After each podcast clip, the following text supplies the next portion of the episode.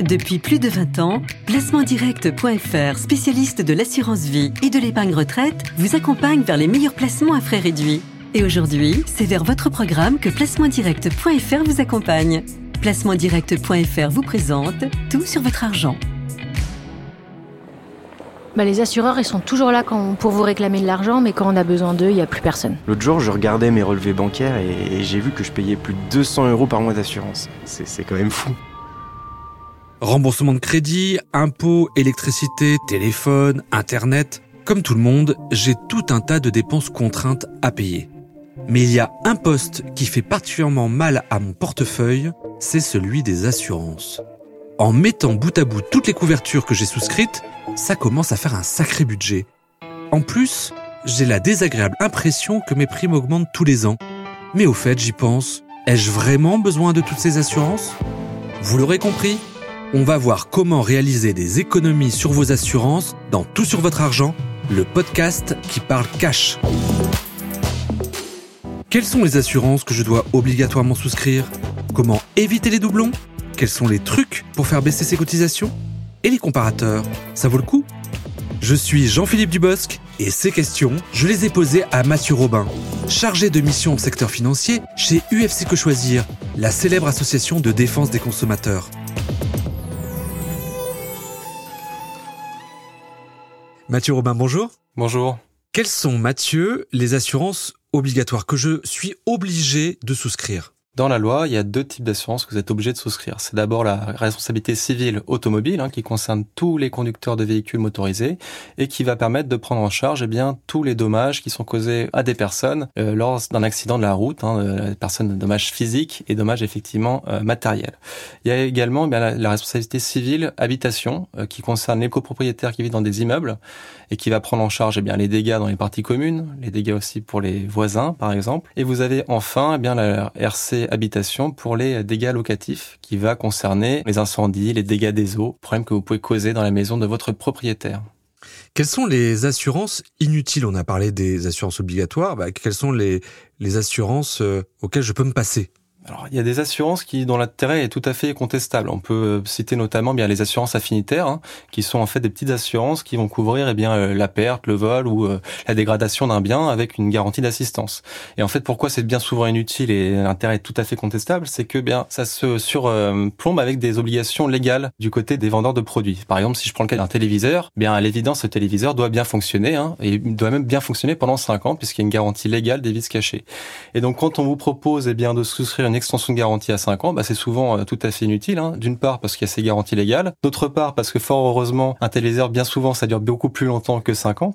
Et en plus de cela, au fur et à mesure du temps, votre téléviseur perd en valeur. En conséquence, si vous êtes indemnisé, vous le serez d'un niveau extrêmement faible par rapport à ce qu'il revient en réalité sur ce téléviseur. Donc l'intérêt est tout à fait contestable. Alors on va prendre l'assurance la plus commune, la plus courante, si on peut dire. Matthieu, comment puis-je réduire les primes de mon assurance automobile ? Pour réduire les primes de votre assurance automobile, il y a 4 grands conseils qu'on peut donner à vos auditeurs. Le premier, c'est de bien vérifier son contrat avec la valeur de son automobile. Si vous aviez une belle DS que vous ayez achetée il y a une dizaine d'années, force est de constater que sa valeur a un petit peu diminué, baissé avec les années. Donc, il faut peut-être réviser un petit peu son contrat et enlever la garantie de tout risque qui va peut-être beaucoup trop cher par rapport à ce qu'on sera effectivement remboursé en cas de sinistre. La deuxième solution, c'est souvent, si vous êtes un très bon rouleur et que vous avez un joli bonus, c'est d'être à l'affût des promotions et de solliciter votre assureur pour qu'il s'aligne en conséquence, puisqu'il y a une très forte concurrence sur les bons rouleurs. La troisième solution, c'est tout ce qui concerne aujourd'hui les nouvelles assurances, les assurances Pay As You Drive, qui vont permettre en fait d'avoir des économies importantes, puisqu'elles vont s'ajuster en fonction de votre capacité à bien rouler. Si vous freinez à temps, si vous ne dépassez pas les limites autorisées, vous allez avoir des ristournes importantes. Et le dernier point, c'est les assurances petits rouleurs. Si vous roulez assez peu fréquemment, juste le week-end et pas plus de 8000 km dans l'année, vous allez pouvoir bénéficier aussi de très fortes réductions de votre assurance. Alors même chose Matthieu, comment réduire la cotisation de mon assurance habitation cette fois-ci ? Alors sur l'assurance habitation, malheureusement, il y a un petit peu moins de marge de manœuvre dans la mesure où il y a une très forte concurrence sur ce secteur-là. Ce qu'il faut bien avoir en tête, c'est que la fidélité, elle joue très très peu sur ce secteur. tous les ans, on est saisi de consommateurs qui sont très très énervés parce que ils ont sur 5 ans, ils ont 15% d'augmentation et ça c'est pas du tout tolérable pour eux. Et donc ce qu'il faut être à l'affût de la concurrence et ne pas hésiter à être infidèle auprès de son assureur pour bénéficier des économies qui existent sur le marché. Oui, parce que c'est ce que vous m'avez expliqué. Ce qui est terrible, c'est qu'en fait, la fidélité ne paie pas en assurance. En fait, les vieux assurés payent pour les nouveaux assurés. C'est un peu ça le principe ? Tout à fait. On entend souvent les assureurs parler de mutualisation des risques en assurance, alors qu'en réalité, sur certaines gammes d'assurances, et notamment l'assurance habitation, eh bien, c'est vraiment les clients fidèles, en fait, qui payent, en certaine façon, les ristournes qui sont proposées aux prospects.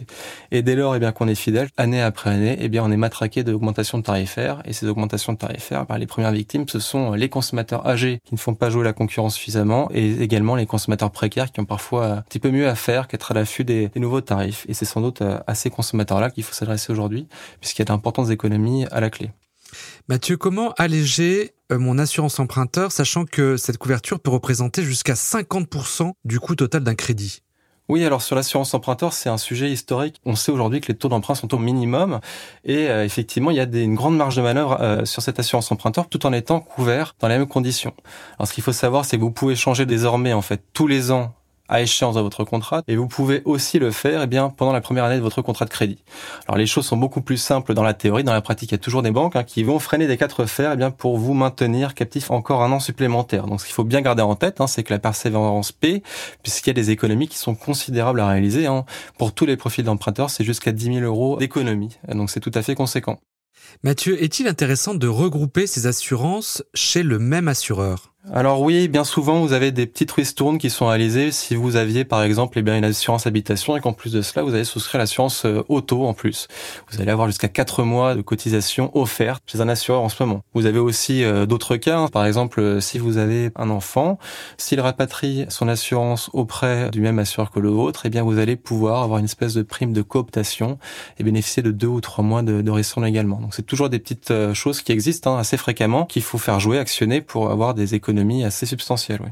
Alors Mathieu, vous avez fait référence aux comparateurs. Est-ce qu'il faut utiliser ces outils et ces intermédiaires sont-ils vraiment indépendants des assureurs comme ils le prétendent ? Les comparateurs d'assurance, c'est tout à fait utile. C'est un bon outil pour les consommateurs dans la mesure où ça les aide à avoir une bonne vision du marché. Malheureusement, c'est jamais totalement exhaustif, et les classements qui sont réalisés ne le sont pas toujours de façon complètement transparente. Alors le bon conseil qu'on peut donner aux consommateurs, c'est d'aller déjà sur plusieurs comparateurs souvent et surtout de regarder le contrat jusqu'au bout et de regarder les devis, de les comparer le coût en euros de ces tarifs et de les garanties pour essayer d'avoir le prix le plus juste avec les garanties les meilleures.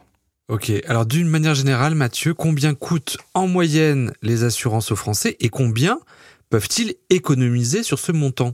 Au total, les assurances pour les ménages, ça coûte environ 2 000 euros. Donc, si on fait un petit peu la somme de toutes les économies potentielles, on peut espérer gagner 1 000 euros en tout, à peu près autour de 300 euros pour l'assurance auto, 500 euros minimum sur l'assurance emprunteur et puis 100 euros sur l'assurance MRH. Donc, il faut vraiment essayer de regarder le plus possible les tarifs, faire jouer la concurrence en profitant des ristournes lorsqu'elles existent. Et c'est à la clé, des économies importantes pour les consommateurs. Merci Mathieu pour toutes ces infos et ces conseils. Merci à vous.